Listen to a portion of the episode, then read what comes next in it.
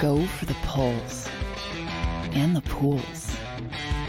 Go for the oohs and the ahs. Go for the bubbles and the bubbly. Go for the story and the stories. Go for the win. Go to Ocean Casino Resort. Book your trip at theoceanac.com.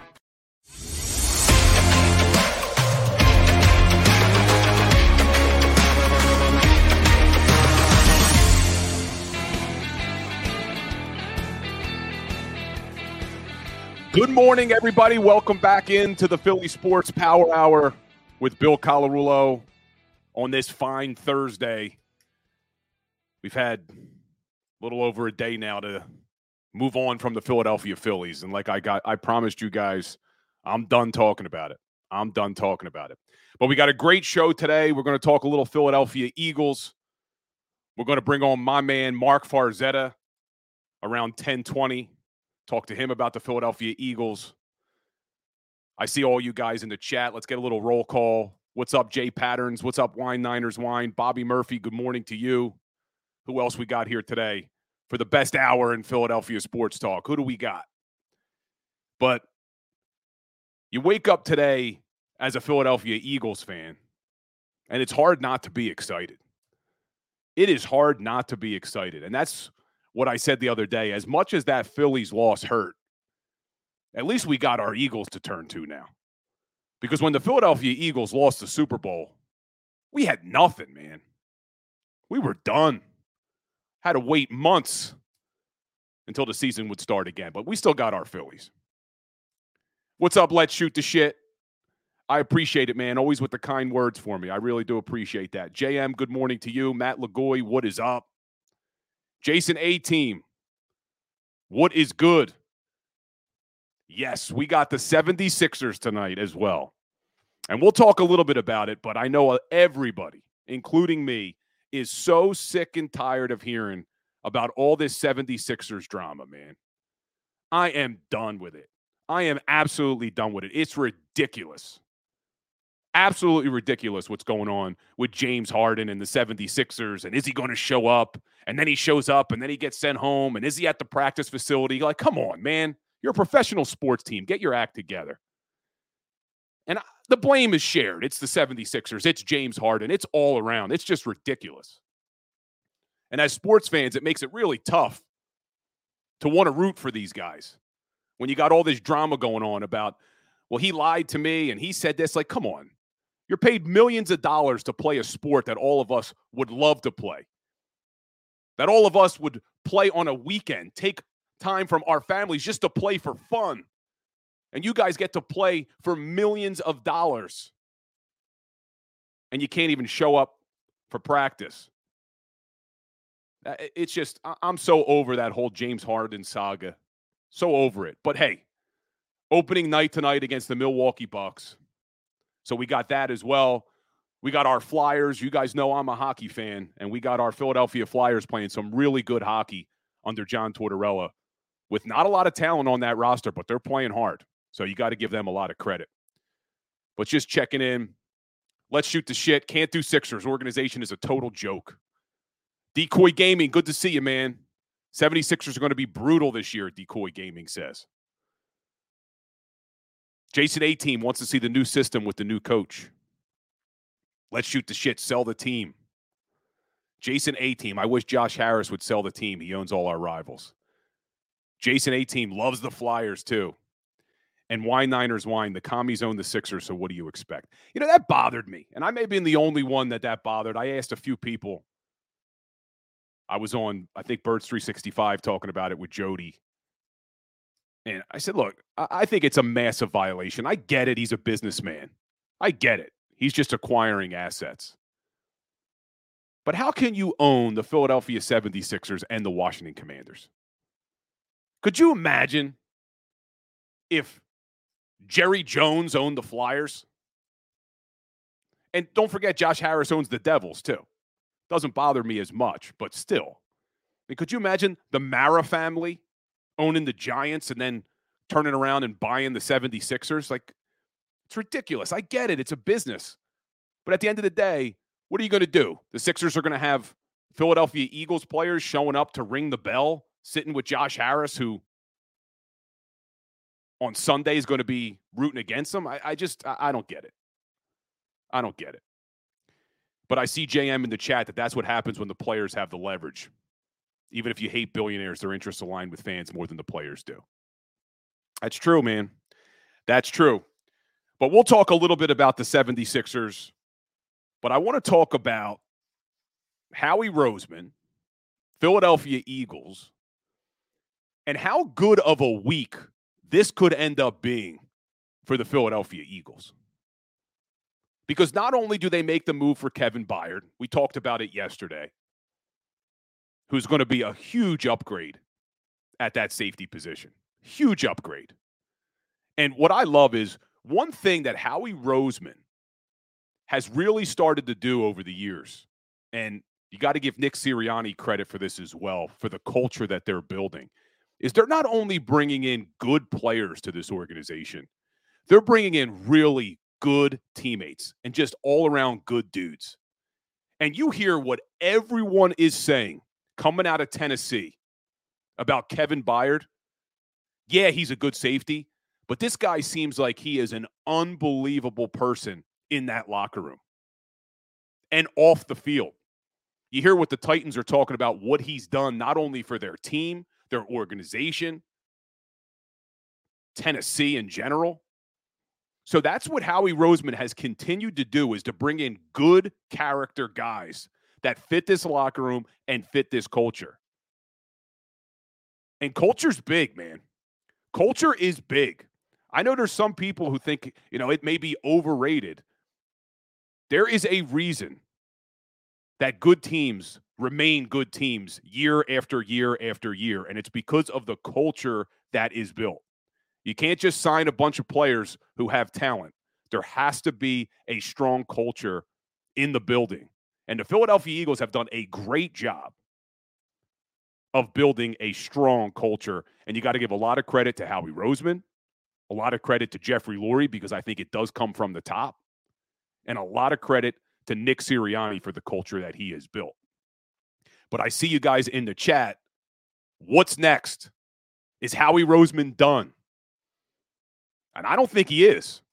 I mean, there's way too many rumblings going around that Howie Roseman is still looking to upgrade this football team.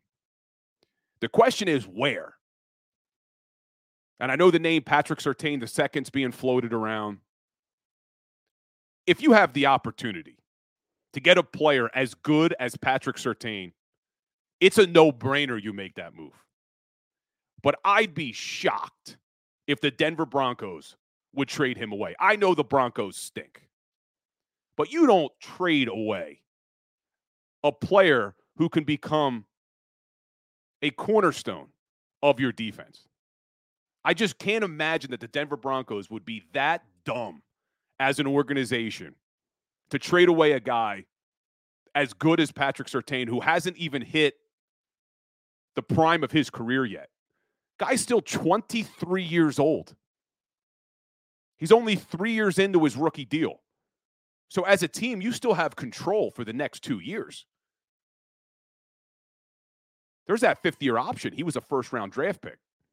So, I have no idea why that name is being, being floated around. Scott Shares, I'm with you, man. Why trade a guy on his rookie deal? It makes no sense to me. That's a name that keeps coming up and keeps coming up. So sometimes where there's smoke, there's fire. But I'd be shocked if the Denver Broncos traded away Patrick Surtain, then they truly may be the worst organization in the NFL. Because you don't trade a guy who hasn't hit the prime of his career, who at the age of 23 years old already has a first team all pro on his resume. And you still have control of his contract for another two years. Would make zero sense. But hey, if Howie Roseman can make it happen, make it happen. And I know the Philadelphia Eagles have Darius Slay and James Bradberry back there, but those guys are both over 30. And if you have the ability to bring in a guy like Patrick Surtain at 23 years old, you do it. I don't care what you need to give up. I trade a first rounder, no doubt about it, in a heartbeat for Patrick Surtain. Hell, the Broncos took him with the ninth overall pick in the draft two years ago. But again, I just can't imagine. I cannot imagine that the Denver Broncos would be that freaking dumb. And I see you, Barbara Carroll. Good morning to you. Forte, how are you doing today? Eagles fan, what is up, my man? Love that you guys spend this hour with me. I really do. I mean that wholeheartedly. I really appreciate that you take the time to sit here with me and talk Philadelphia sports. But I'd be shocked if they were able to get Patrick Surtain. But I do think that Howie Roseman isn't finished. And I just I don't know where he's going to go. And we talked yesterday about how I think he needs to bring in a bigger running back. What's up, Twiz? Good to see you, man. But I still think he needs to bring in a bigger running back. And JAKIB took a little clip of what we were talking about here on the show yesterday, and they posted it to Twitter with me saying that I wish that they would bring in a bigger back to be a nice change of pace to DeAndre Swift. And people on Twitter, man, commenting like crazy. He's already on the team. He's already on the team. It's Rashad Penny. You don't know what you're talking about. They already have a big back. It's Rashad Penny. I've said it before on this show. I'm going to say it again. I really think it's time for us to give up on the dreams that Rashad Penny is the guy we saw in Seattle. I was excited too when they signed him in the offseason. You see his highlight reel. You see his stats 5.9 yards per carry. But the guy must not be the same guy anymore. These injuries must have gotten to him. I have faith in this coaching staff. I don't think they just would not activate a guy who has that type of potential if they still felt like he could play. But guys, we got to realize Rashad Penny has not played in an NFL regular season game in over a year now. The last game he played was October 9th, 2022, against the New Orleans Saints. And that's where he got hurt and was out of the out for the year again. So if this guy still had it, if he still had that ability that we saw in the first couple years with Seattle, I highly doubt that he would be not even activated for game day. So when I say I think the Eagles need to bring in a big back to be a change of pace to DeAndre Swift, it's not Rashad Penny. I know he's still on the team. People on Twitter f- thought they needed to remind me that Rashad Penny was still on the team. I know he is. And he's still not getting any playing time. Even with Kenny Gainwell missing a game, Rashad Penny didn't get any playing time. So he's not the answer there. And I see Scott Shears talking about a fullback. Yeah, man, many teams don't use a fullback anymore. Your San Francisco 49ers use a fullback. But I started the show saying that this could be a great week for the Philadelphia Eagles.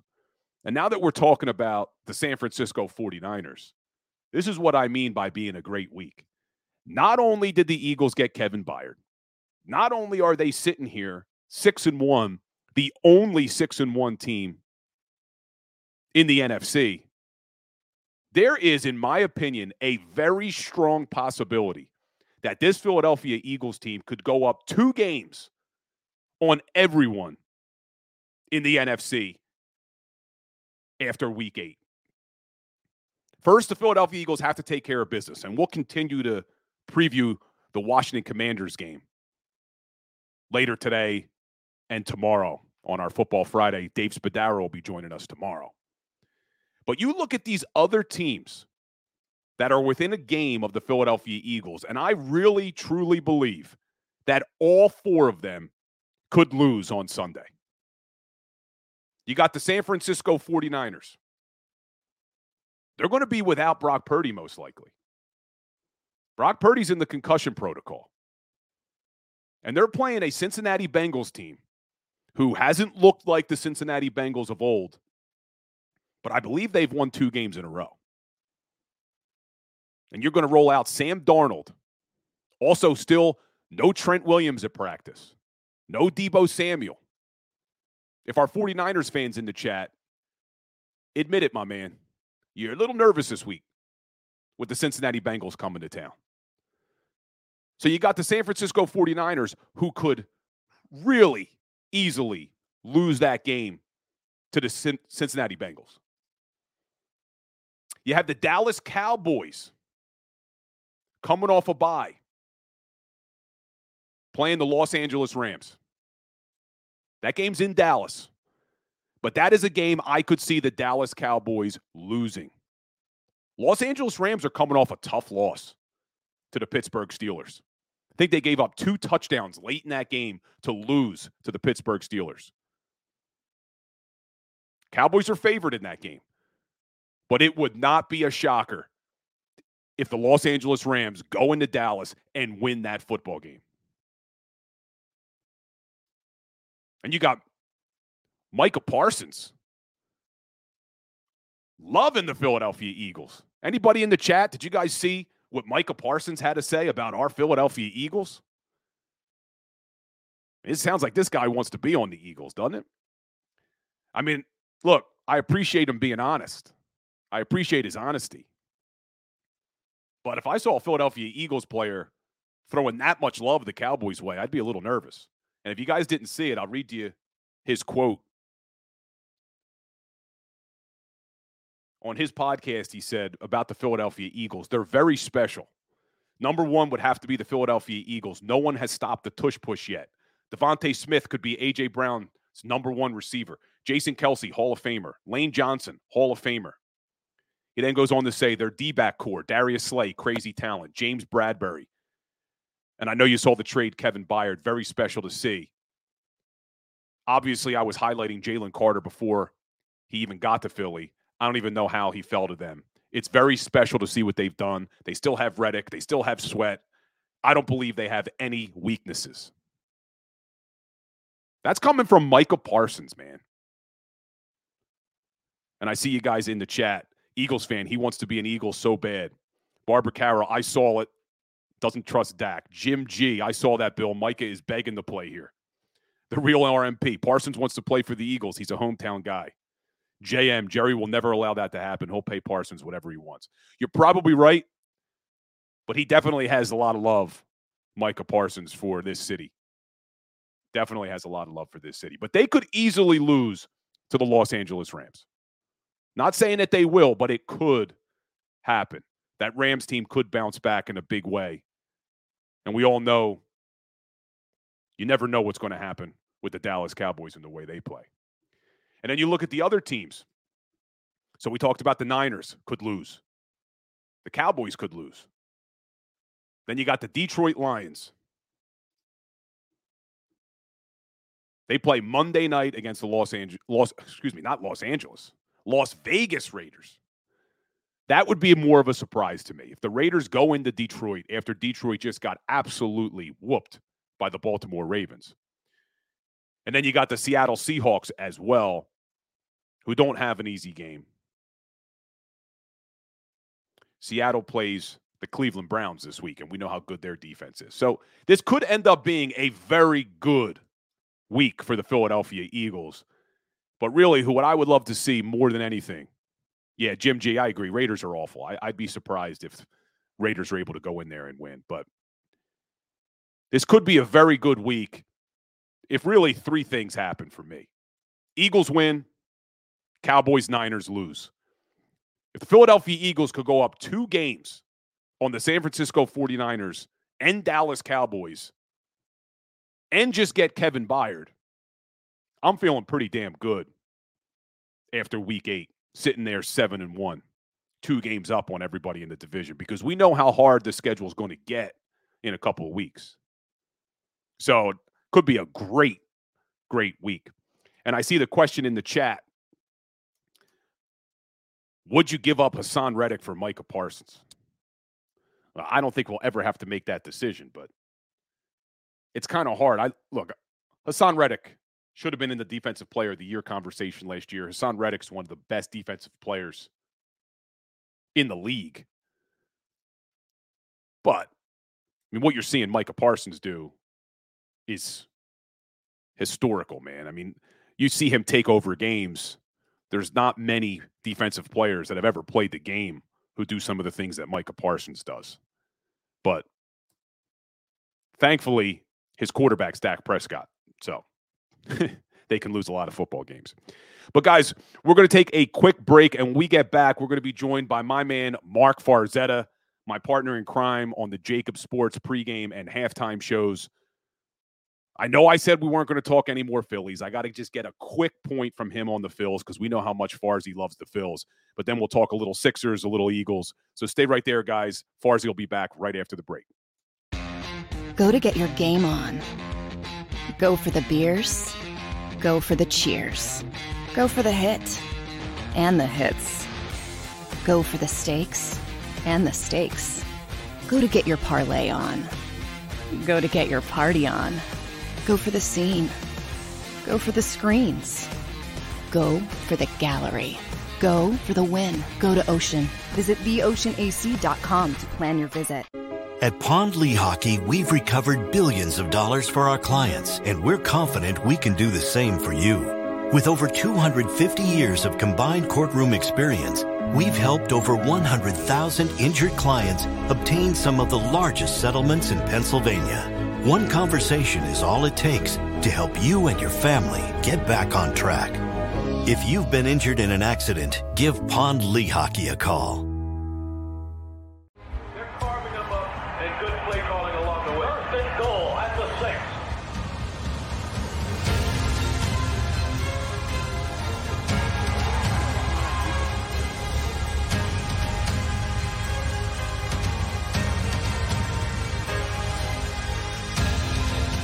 Field of life, First Trust Bank is there for you.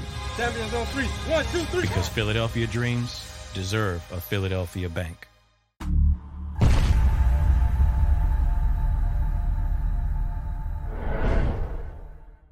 Here to show you a better way to spend your state income taxes and get the money to where it's needed to most to the thousands of qualified kids. What we like about BLOCS is they really know where the need is. This program ensures that their dollars come 100% into these kids for their tuition assistance. If you are able, BLOCS makes the EITC piece go very quickly and very smoothly. Turn your PA state tax liability into need based scholarships and receive a 90% tax credit. Since 1977, it's always been about you, the community, at Rafferty Subaru. And through the Subaru Love Promise, we prove we care by supporting charities like So Good Now. So Good Now helps kids in under resourced areas by connecting them with student athletes to serve as mentors. We remove barriers so athletes can help youth in the corners of our communities where light and love are needed most. When you choose Rafferty Subaru, you help organizations like So Good Now. Do you stream on a Roku, Fire Stick, Google TV, or Apple TV? Now you can watch 6ABC 24 7 with the 6ABC Philadelphia streaming app. And the big story on Action News? Search 6ABC Philadelphia and start streaming today. E A G L E S. Eagles.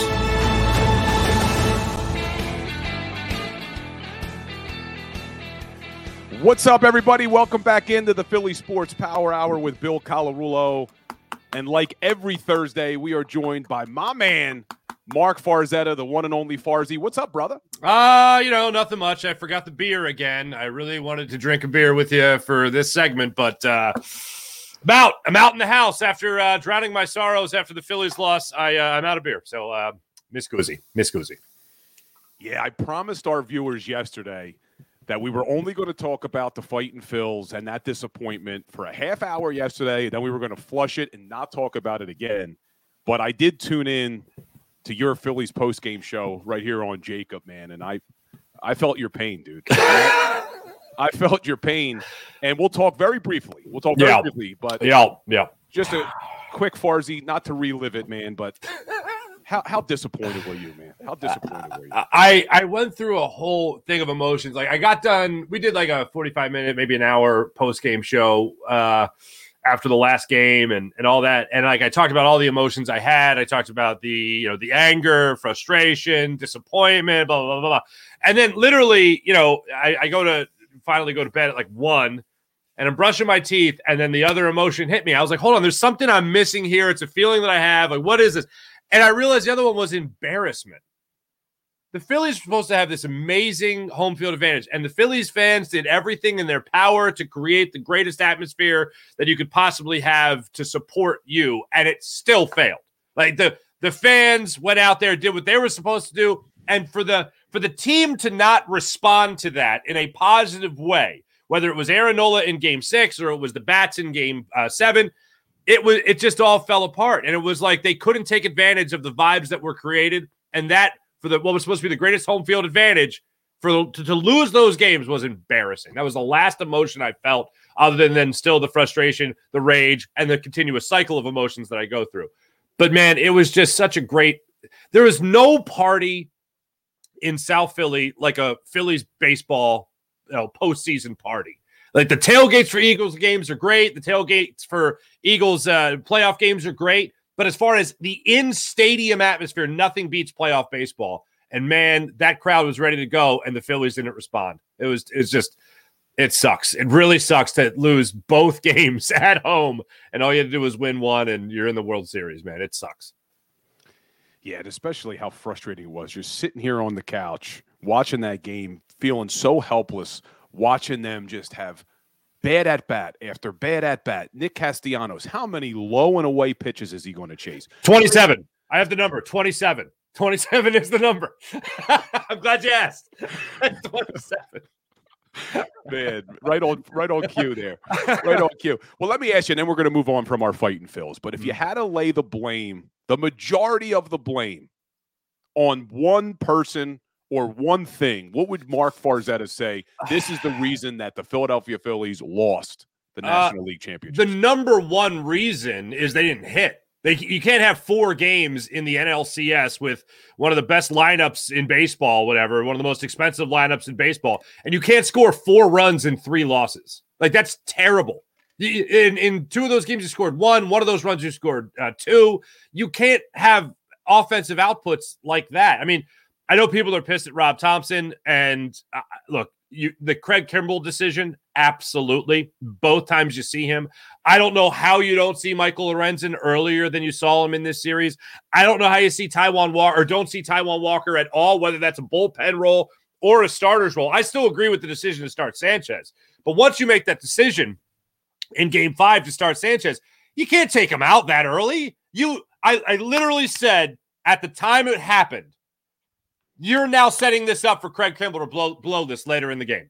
And sure enough, there we were. So either you go, you don't go to the bullpen at that point. Maybe you go to you keep Taijuan Walker loose. Maybe you keep Michael Lorenzen loose and have those guys ready to go, guys that have you know early game experience, and you have them pitch. But to go to the bullpen as early as they did, the way he mismanaged it, it was terrible. But number one, I go to the bats. Number two, I go to Rob Thomson for going to Craig Kimbrel, and then after that, it's pretty much a distant third place after that. One last question about the fighting Phils, because this is something that bothered me when it happened. We talked a little bit about it on the show yesterday, and I got people in the chat's opinion. I want yours. Fourth inning, game seven, bases loaded, two outs, Rojas at the plate. Are you pinch hitting for Rojas that No. early in the game? I'm not pinch hitting for Rojas that early in the game. I'm not. Uh, you the the chess match people are forgetting. I mean, it's easy to just say, "Why is he hitting?" Well, then you got they already had Manaply up in both situations where you could have pinch hit for Ro- Rojas. They just would have made you burn two players early. So then for the rest of the game, I got to have a subpar center fielder. No, thank you. I, that was one thing that I know a lot of people were up in arms about uh, with Rob Thomson. That um, uh, I just didn't feel was was justified. The one situation though with Rojas getting the at bat in Game Six in the seventh inning, I think it was same type of circumstance in terms of, terms of you got to make two moves to justify one. Uh, I didn't understand if he was batting in that situation, why he's not bunting in that situation in Game Six. Game seven with him batting in the fourth inning, I I understood. I, I knew, and I didn't expect Rob Thomson to make a change at that moment. So you and I usually see eye to eye on everything. That one Uh-huh. I disagree with. The fourth I- fourth inning, because I would much rather a base hit there makes it a 4 1 game Mm-hmm. with your bullpen set up with even Zack Wheeler having the ability to come out of the bullpen. I just think you you keep it going there. You get another two runs. And, but by putting Rojas, you're basically saying bases are loaded, but we're going to let them out of this jam because we know Rojas isn't going to get a hit. Okay, so then the other side of it is you then have what you would have to do some sort of double switch, move Rojas or move Marsh Marsh to center. Marsh to center, and then Cave is out of the game because you've already used him. So was the Schwarber then going left? Like, what's the counter move to that? Yeah, because Like you're gonna the pitcher. Who would you have hit? Would you have if they put Cave, then they bring in Manaply? Yeah. Now is it now it's probably Pache hitting right? Pa- yeah, it's probably Pache. So then maybe Pache then goes into So- left field. So Pache goes to left. You Yeah. Marsh into center field. And I'm okay sacrificing the defense at that point if you're able to make it a 4 1 game. Now, look, Yeah. if he would have done it and Pache doesn't get a hit, now it's 2 1 and you got a weaker center fielder. Eh, Mhm. Let's move on. Let's move on, right? Yeah, I'm so I'm yeah. so ready to move on, man. But before we move to the feel good team, which is, in my opinion, the Philadelphia Eagles this week, and I'll talk to you a little bit about Kevin Byard and the week ahead. Let's talk about another team that doesn't have me feeling very good. But it's opening night tonight for the Philadelphia 76ers. And what the hell is going on with that organization and James Harden, man? Uh, well, for I love the idea of saying, "Hey, you know what, Harden, we're not ready for you yet. Why don't you sit it out? You know, you missed a week, and you missed another couple days. You know, ramp yourself up. That's the word that uh, Nick Nurse used was the whole ramp up idea for James Harden. We've been ramping up for the last week, and he's you know doing whatever, and it is what it is. Um, what's going on? Well, the Sixers, I think, would still like to trade him, but they don't want to trade him for nothing. James Harden would still like to be traded, and he doesn't care what the Sixers get back in return.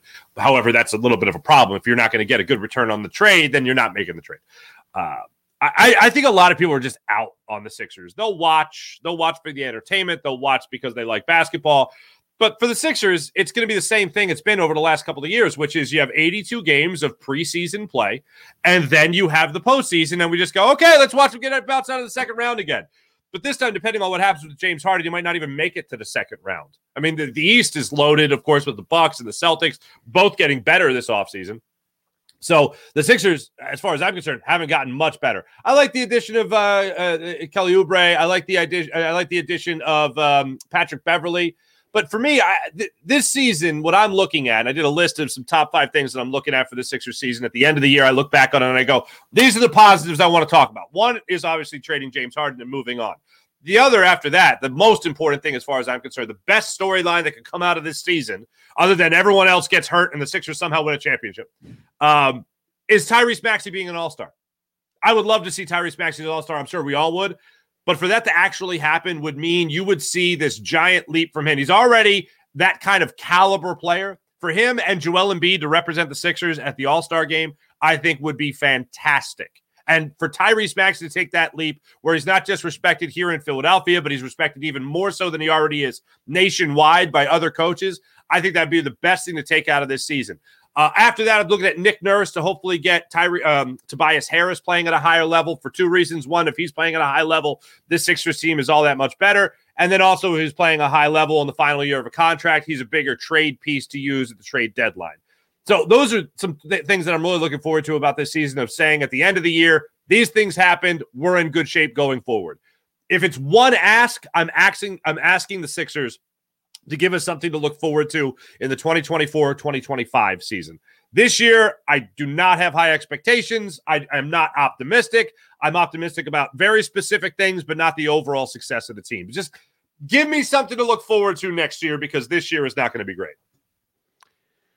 Frustrating, man. It is frustrating. And what's crazy to me is if you would have told me in the offseason that the Philadelphia Flyers may actually get more wins than the Philadelphia 76ers this year, I would have told you you were crazy. But this Flyers team's playing pretty hard, playing pretty Yeah. hard. And I see people in the chat saying, hey, don't forget about our Fly guys. But yeah, it's the Sixers will probably be overwhelmingly average this year, is what I Mhm. think is going to probably happen.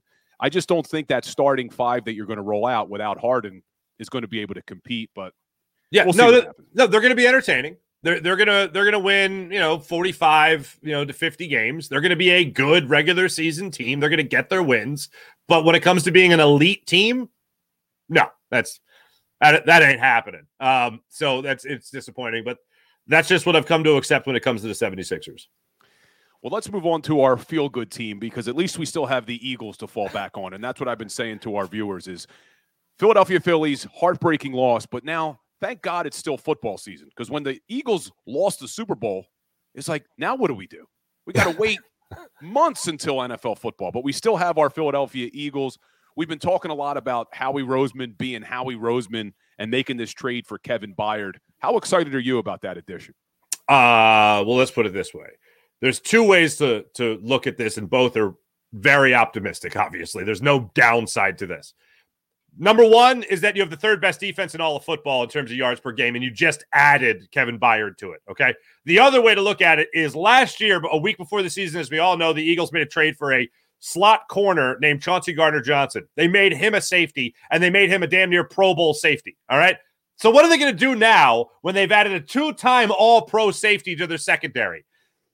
That sounds pretty damn good to me. Jalen Carter's playing at that high level, of course, on the defensive line. The defensive line is killing it. Uh, now you have made your secondary that much better, and Sean Desai has proven many times over that he is absolutely worth every ounce of being a defensive coordinator and a play caller in this league. I love it. This is a phenomenal move by Howie Roseman. And man, what a 20, 48 hours for the Philadelphia Eagles. They improved to six and one. Uh, the Niners wet the bed. Uh, you add Kevin Byard to an already stacked defense, and you're the best team in the NFC record wise. You're the best team in the NFC as far as I'm concerned.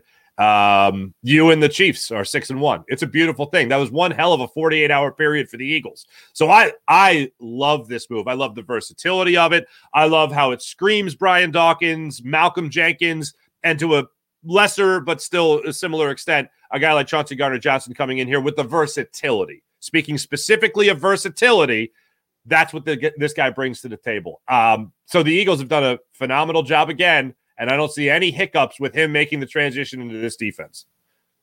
And you mentioned that they just shut down the number one passing offense in the NFL on the Dolphins. And that's what I love about Howie Roseman. They literally just shut down that number one passing offense, and Terrell Edmunds played 100% of the snaps. And Howie Roseman says, you know what, though? Let's bring in an all pro safety.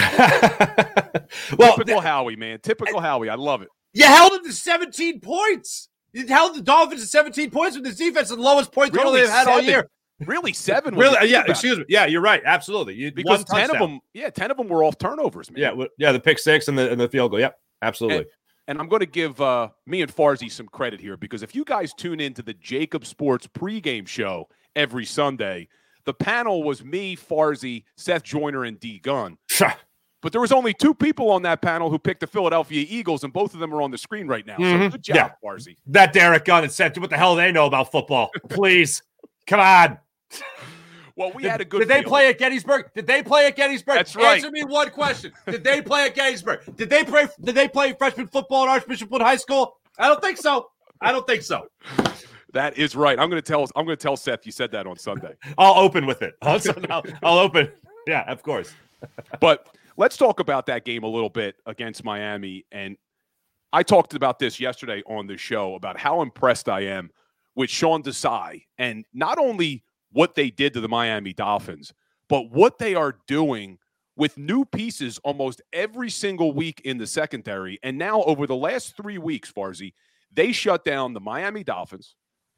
Obviously, the New York Jets don't have a great offense, but they also shut down the Los Angeles Rams, who have a very good passing offense. Mm-hmm. And in the last three weeks, that defense has only given up 183 yards, and it looks like a different secondary every week. How impressed are you with Sean Desai? I'm blown away. There's no other word to describe it. And you might say it's it's being a homer, but I I love the, the, the my most impressive thing that I've seen from Sean Desai so far this year is even in the Dolphins game. The most impressive thing I've seen from Sean Desai this year is the adjustment in the second half to just take away Cooper Kupp with, with the Rams, to just take away the passing game. They were getting eaten up in that first half. What was it, 98 yards, five catches, I think it was, for Cooper Kupp in the first half. And then in the second half, they shut him down to 25 yards. I, I mean, what have we what have we been asking for for the last two years with Jonathan Gannon, especially in that Super Bowl? Where's the adjustment? Where's where is it when the game plan is hitting the fan? It's not going well at all. So where is the rewrite at halftime? Where are you coming out to make those adjustments? How are you coming out to make those adjustments? Are you making those adjustments? And to see Sean Desai to do that in the Rams game was phenomenal. To see the way they were able to shut down that passing attack was great. Yes, this the Dolphins win is fantastic, but to see the second half adjustment is even better. Like any offense can have an off day. Any play call- caller can have an off day. But to actually make adjustments when another team is just handing you your lunch, feeding you your lunch consistently, and then you go in the halftime and you go, okay, let's make some adjustments, let's just change around. That to me sho- showed me the most about Sean Desai this year. Oh, and one last thing. If there was an under the radar guy from last week, that a guy that I did not expect to be singing the praises of, Eli Ricks. We were talking about it throughout the game in the green room. He playing physical at the line of scrimmage, uh, making sure that corners, or excuse me, making sure that wide receivers weren't taking the fastest route to the ball, throwing their timing off by using his body. And that's not just a physicality factor at the line. That's making sure that they're having people run on the outside route as opposed to the inside route and making sure that timing is off between them and Tua Tagovailoa. So seeing that last week was fantastic from Eli Ricks. And I haven't noticed Eli Ricks. I haven't seen Eli Ricks play in a positive way since the preseason. So to see him do that when the red carpet of opportunity was rolled out in front of him, that was fantastic. I love how fearless he is, man. You're going yeah. up against the number one, well, one of the number one, because I'm giving AJ Brown the number one title right now, but one of the number one wide receivers in the NFL, and he just didn't back down. He yeah. battles. Love that mentality from Eli Ricks. Yesterday, we were, I was talking about Eli Ricks in that secondary, and a couple people in the chat were talking about Kelee Ringo and oh, did the Eagles swing and miss on him? And I want to know if you agree with me. Is look, we knew he was a young corner coming out. We knew it was going to take some time for him to develop. And I don't think the Eagles had any anticipation that Kelee Ringo was going to contribute this year. And he still has a lot of potential. It's just he's raw, he's young. We got to be patient with with Kelee. You agree? Uh, yeah, I, I, I guess uh, if, if if it was, I don't like saying swing and miss when I wasn't expecting that much. Like, you know what I was expecting from Kelee Ringo? I was expecting Kelee Ringo to be at least what I've seen from Eli Rick so far. That's what I was expecting. Like, at least give me something positive to take away from something you have done through now seven weeks of the season, and I, I haven't I haven't had that. I had big expectations coming out of the preseason, and now that's just dashed. As of right now, he has not been a productive a productive player. Obviously, Eli Ricks has been more of a productive player than Kelee Ringo. Yes, I don't like. I hate the word patience. You know, what I mean, we all want to jump on the uh, decision right now. But yeah, when you invest a pick in him, and he was highly touted coming out of college, and as far as a guy that could be a somewhat of an impact player at the professional level, I think we're gonna have to wait for that traditional two to three years to see if a guy is really going to develop into a solid professional athlete. Maybe that's what the future holds for him. But right now, it seems to be a little delayed in seeing what he could be as far as a productive player goes at the NFL level. Well, sticking with that secondary for a second. So, one name that keeps getting floated around that potentially could be available. And whenever there's a name of someone available, Howie Roseman's usually right behind it because he's just always looking to improve this team and that's Patrick Surtain the second from the Denver Broncos, who's just an absolute yeah. stud. He's sure. still very young. He's still on his rookie deal. He already has an All Pro under his belt. Do you think there's any chance that the Denver Broncos would be dumb enough to trade Patrick Surtain right before he's about to hit the prime of his career? Uh, yeah, I think they'd be dumb enough to trade him. Uh, I think they they need a reset button and everything that's out there with the potential of two first round picks and all that stuff for Patrick Surtain. I don't see the Eagles being the ones to pay that price, but I see another team paying a high price for him. And yes, I think the Broncos with this. I mean, talk about a swing and a miss. Russell Wilson as their quarterback, huge swing and a miss. Maybe one of the worst trades in NFL history, right there. Uh, and to think that the Eagles were supposedly right there on the doorstep of that being an Eagles trade and him being the Eagles quarter. Russell Wilson right now reminds me. He reminds me of the quarter. It's so perfect that these two are together. Uh, Sean Payton and Russell Wilson, because I really believe that these guys who were great somewhere else have taken a nice retirement gig with a big fat paycheck for their last hurrah in the NFL. And that's what I believe both those guys are doing right now. For the, for those guys to be together right now, I think is just if you're think about this, if you're a hater of the Broncos, if you're a Chiefs fan, Raiders fan, whatever. If you if you hate that uh, that Broncos team, this has to be the most beautiful thing ever. They're doomed to a rebuild in the very near future. So when the questions out there or the rumors are out there surrounding Patrick Surtain II and whether or not he's going to be moved, oh, I think that they are not just they are juicy. They are real. They're not just throwing crap against the wall to, see what sticks. It's that's not it at all. This is a real thing. They are standing at the doorstep right there of a rebuild. And I think that one of their best trade pieces right now is obviously Surtain. Hey, if somehow Howie Roseman was able to get Surtain on this team, Jesus. I do like I, I totally agree with you, but I don't see him making that move. I think they have they I think they have good corners right now, and obviously Bradberry and Slay. And Slay, I think we all believe is still hampered by the knee injury. I don't think he has just all of a sudden become untalented that quick. Um, but he's still able to make that big play. He read the play right. I know everyone says it was right there for him. The interception at the end of the game there against the Dolphins. It was, but he still made the play. So I give him credit for that. He has not been as good as we have seen him in years past, especially the first half of last season. I still think he is a more than serviceable corner. I still think that about James Bradberry, but I don't see the Eagles making that aggressive of a move. Like if you really look look, look back on the moves and how he is made, and I think it was Field Yates that really summed it up well. You're talking about what a first and a third for AJ Brown, and then you're talking about later round picks like a fourth and a seventh for DeAndre Swift. The first round pick moves really aren't there for Howie Roseman. There are, I don't want to say bargain shopping because you don't get a guy like uh, Kevin Byard when you're bargain shopping, but he certainly knows how to price the trade value right. And I don't think uh, two firsts are really being thrown into the mix there for a guy like Patrick Surtain. And I think that's what it's going to take. Yeah, you may be right. You may be right. And real quick on Darius Slay, people talking about how maybe he's not the same guy. He was the highest rated defensive player on the field against the Miami Dolphins by Pro Football Focus. They gave him a 90.5 grade. And even more impressively, he was a 90.4 in coverage. So Pro Football Focus, I say it all the time, not the Bible, but they do a good job. So yeah, they had they had Slay rated pretty damn high. That's one of those. That's one of the numbers that they've given out. Like I just saw they they rated the Eagles' offensive line, the best offensive line in football, with two guys at the best at their position. Jason Kelce was like fourth as the be- fourth best center in the NFL. But uh, whatever. But there's certain, certain numbers they come out with, and I'm like, yeah. I know you guys are watching this a little different than I am, but okay, I'll go. With, hey, if it's positive for the Eagles, it's right. If it's negative, it's wrong. We'll that's how that's how it goes. Well, let me get your opinion now on the offensive side of the ball because there's a move that I've been saying that I'd like to see the Eagles make, and that would be to bring in a bigger running back to be a change of pace with DeAndre Swift. And I gave these numbers out on my Instagram channel that if you remove week two and week three, where the Philadelphia Eagles running yeah. game absolutely dominated Minnesota and Tampa Bay, and you just look at the other five games these running backs are only averaging 3.4 yards per carry, which would put them 28th in the NFL.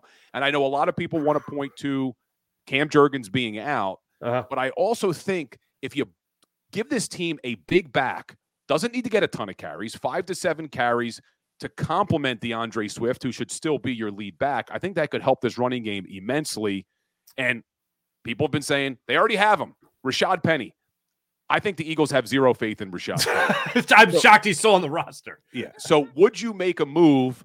Doesn't have to be a big move. I'm not talking Derrick Henry. Doesn't have to be a big splash, but maybe a bigger back to go with DeAndre Swift in that backfield. Uh, wouldn't mind to see it. I don't have it high on my priority list right now. Right now, I need to see the Eagles call run plays. I mean, I can't have Jalen Hurts outrunning my running backs in terms of attempts. I, I I can't have that. I got to give the ball to DeAndre Swift. And like you mentioned, maybe a lot of that is Cam Jurgens not being there right now. But I think it comes down to play calling and game planning. I, it drove me crazy last year when we talked about RPOs with Shane Steichen and we talked about it with Nick Sirianni about how, yeah, we call runs, but it's part of the run, the RPO. So then it gets the option, then goes to a pass option. And then I'm like, well, then maybe take, and I know Seth Joyner's all on this all the time maybe then just call a run. If you want to run, call the run. And if if it does not there and you end up passing, then that's what happens. But maybe then you run, you check down to a different run play. Maybe that's, that's the way that works. So that drives me bonkers. It drives me bonkers that a guy like DeAndre Swift can get to the outside, if you want to run away from your right guard, by all means, run away from your right guard and go to the other side of the football. Maybe you actually go with more 12 personnel. You have the other tight end out there, and you're actually, should be 11 personnel. You have another tight end out, tight end out there, and you go out there and you handle your business that way. But for me, to just see them get away from DeAndre Swift, to see more runs by Jalen Hurts than your running backs, that is a travesty. And Jalen Hurts just talked about it. I'm sure we'll talk about the knee issue in a second, but if he is hurt, and he's dealing with that and could potentially make it worse, why wouldn't you trust your running backs more? That's a decision I need to see the Eagles make as early as this game against the Commanders so that they're preserving their quarterback. He's taking less hits, and you're actually putting the ball in the hands directly of a guy who can make a play for you like DeAndre Swift. And, and I agree with you. They got to call runs. That was something I was really frustrated with against the New York Jets because they did not give their running backs yeah. enough carries. But I do want to give Brian Johnson credit against the Miami Dolphins, they were very balanced. There was 34 runs, 31 passes. 23 of those runs did go to the running backs. Mm. Still 11 runs by Jalen Hurts. Some of those are scrambles. Four of them, I think, were tush push plays, or three of them were tush push plays. Right. But still, yeah, you'd like to see them not have Jalen run as much. You mentioned the knee. I had Dr. Chris Radcliffe, orthopedic surgeon, on my Legal Hands to the Face show on Tuesday night and he made me feel really good about Jalen Hurts' knee, basically saying he doesn't think it's anything serious. And then you see the injury report come out yesterday. Hurts isn't even on it. Right. So, I mean, do you have any concerns about Hurts' knee, or do you think we're going to be all right here? Yeah, no, I am concerned. I am. I mean, I. It also like I know everyone was saying, "Oh, this happened in the Jets game." And Bill, you and I, our jaws hit the ground when John McMullen was on the halftime show with us, Oh, and he was like, "Well, you know, he's been limping around," and we're like, "I'm sorry, say what now?" Yeah, He's I'm like limping- John. Um, looks like Hurts second half, at halftime. Looks like Hurts may be limping. Do you know? Uh, did he get hurt? He was like, yeah, he's been limping all week. I'm like, John, Where the hell's that been? anyway, um, so that is a concern for me. It's I, I put it like this this morning. I said it doesn't concern me in week eight, going into week eight. It concerns me for like week 13, week 14. Like, how bad is this going to get? He was very close to the vest when he talked about it yesterday at his press conference, as one would assume. Uh, he said he's day by day, he's just handling it day by day, taking it day by day. One thing he said that really bothered me, though, Mike Sielski asked a great question. He said, "Has has this changed the way you play the game?" Essentially, was the question: Is the knee injury enough uh, of a knee injury? Is, is the injury enough to make you change the way you play, the way you think, the way you, you run, or whatever? And Jalen Hurts was like, "No," and basically he knows what he was getting at: stay inside the pocket. And then Jalen Hurts said, I, "I've never been hurt as a runner." We saw the Chicago game. Yeah, We, we've been hurt as a runner. I think this is I think this is something that did not happen against the Jets. My own personal theory is that this is something that maybe happened in week one, maybe in week two, maybe it happened in practice, maybe it even happened leading into uh, week one of the regular season, because he has not looked like the same guy. He has not looked as agile. He has not looked as quick. He has not looked as fast. And I have definitely seen more hesitation, more tentativeness, more caution when he runs the football. I mean, we go back to what week two against the Buccaneers, and he goes into that slide well short of the first down when the when there was nobody in front of him. He just goes into the slide, and instead of it being a first and ten, it's now I think a second and five. Um, it didn't make any sense to me, and that's not the Jalen Hurts we have seen in years past. I think he has stayed in the pocket more this year. I know you can get hurt in the pocket. I'm not ignoring that. But if he's got a knee issue, it's not worrying me now. It's the wear and tear that could get to him by later in the season, week 13, week 14, week seven, like right before the playoffs, God forbid. So, yes, anytime there's any kind of injury, especially with the agile, uh, with the, uh, with the, um, mobile quarterback, like a guy like Jalen Hurts, yes, I am concerned about it. You- You're you're right there, Farzy. But we have been saying every week we watch the games together. Like, what's going on? We were asking D Gun too. Yeah. What's going on? Is is he injured? And we thought maybe he was just being a little bit more tentative when he ran, so he didn't get hurt. But you could be right. This could have been maybe something that's been bothering him for a while. We'll have to keep monitoring it. But Yeah. so that people in the chat don't go crazy here. The one positive was what Dr. Radcliffe said is this type of injury should heal itself as the season progresses, even with him playing on it. So let's hope. Let's hope we're okay. Well, well real quick, what is the injury then? Well, no one really knows. Nobody. But what, What, are we doing? what, what Rad what Radcliffe used his educated medical opinion was Mm-hmm. it was probably some sort of MCL strain. And that's why you're seeing him wear the brace. It just helps with stability a little bit. But the good thing about the MCL is that blood flows in that region and it can help self heal. But we will see. But guys, everyone who's here in the chat, this is our Thursdays with Farzy. If you like it, please smash that like button, hit that share button. The more Philadelphia sports fans we could reach, the better. Before we let Farzy run, we watch the game together like we do every week. Week four, Washington Commanders. We thought that game was over a couple of times. Ends up going to overtime. Eagles still win.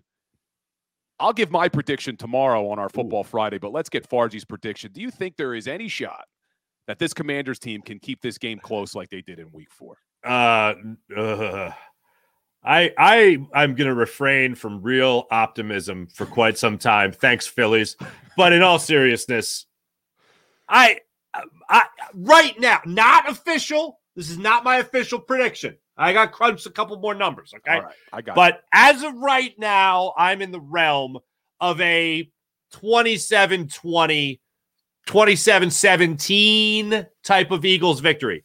One thing that I was unaware of, I knew that Sam Howell was having a really bad season in terms of sacks. I didn't realize he's on the same sacks per game uh, trajectory than Derek or De- David Carr was to set the all-time sacked record in the NFL. Yeah, he's been sacked sev- 40 times already, Farzy. 70 times. he's on pace i believe for 80 so he's a little above Der- uh, Da- david carr david carr got sacked 76 times in his rookie season with the houston texans and sam howell is on pace to get there like to get to like there and beyond he's on pace to break it basically and he's facing an eagles defense that got to him five times in week four Yep. so this is going to be a lot of fun if you're jalen carter if you're uh, fletcher cox if you're brandon graham josh sweat haason reddick oh man Yeah, you're excited. Oh, this is gonna be a fun week, man. This they, they, they got the Carson Wentz what uh, in, uh, last year nine times. They may pass that. They may pass that on Sunday. And guys, before Farzy runs, let's just show you how smart Farzy is. He said 27 20.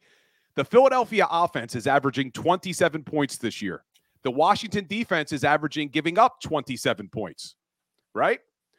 The Philadelphia defense is giving up 20 points this year, and the Washington offense is scoring 20 points this year. 27 20. You may be right right there, my man. Right Look there. at that. Look at that. Look at that. It's gonna be it's gonna be fifty to twelve. By the way, it's gonna be a weird, ugly score. Anyway, yeah. Well, Farzy, I appreciate you, brother. I love these Thursdays. I will see you on Sunday. We got an early game for once. Ah, Sunday, one o'clock. So, guys, make sure you tune in every morning from six to seven. Farzy does the Farzy show both here on the JAKIB Sports and on Farzy's network. And then, obviously, game days we do together pregame, halftime, and postgame. Farzy, can't thank you enough, my man. My pleasure. Always great catching up with the Bill. Everyone in the chat, thank you. I'll uh, see you Sunday, my friend. See you, brother. Awesome. Always good having Farzy on the show. And these hour, man, this hour just flies by, man. It really does. It flies by. But tomorrow for our football Friday, we're going to have Eagles insider Dave Spadaro here. We will spend the whole hour previewing the Washington Commanders game. We'll go through some of these stats. I'll give you guys my prediction. I'll get all your predictions. But again, guys, can't thank you enough for spending this hour with me. I really, really enjoy it. So smash that like button, smash that share button. Let me see you guys in the chat. Everybody have a great, great Thursday. Maybe the Sixers deliver us a win tonight. We will see. But I'll talk to you guys tomorrow morning, 10 o'clock. And again, if you want more content, follow Legal Hands to the Face on Instagram. Follow me on Twitter, posting a bunch of stuff every single day. So talk to you guys soon. Go for the pulls and the pools. Go for the oohs and the ahs. Go for the bubbles and the bubbly. Go for the story and the stories. Go for the win. Go to Ocean Casino Resort. Book your trip at theoceanac.com.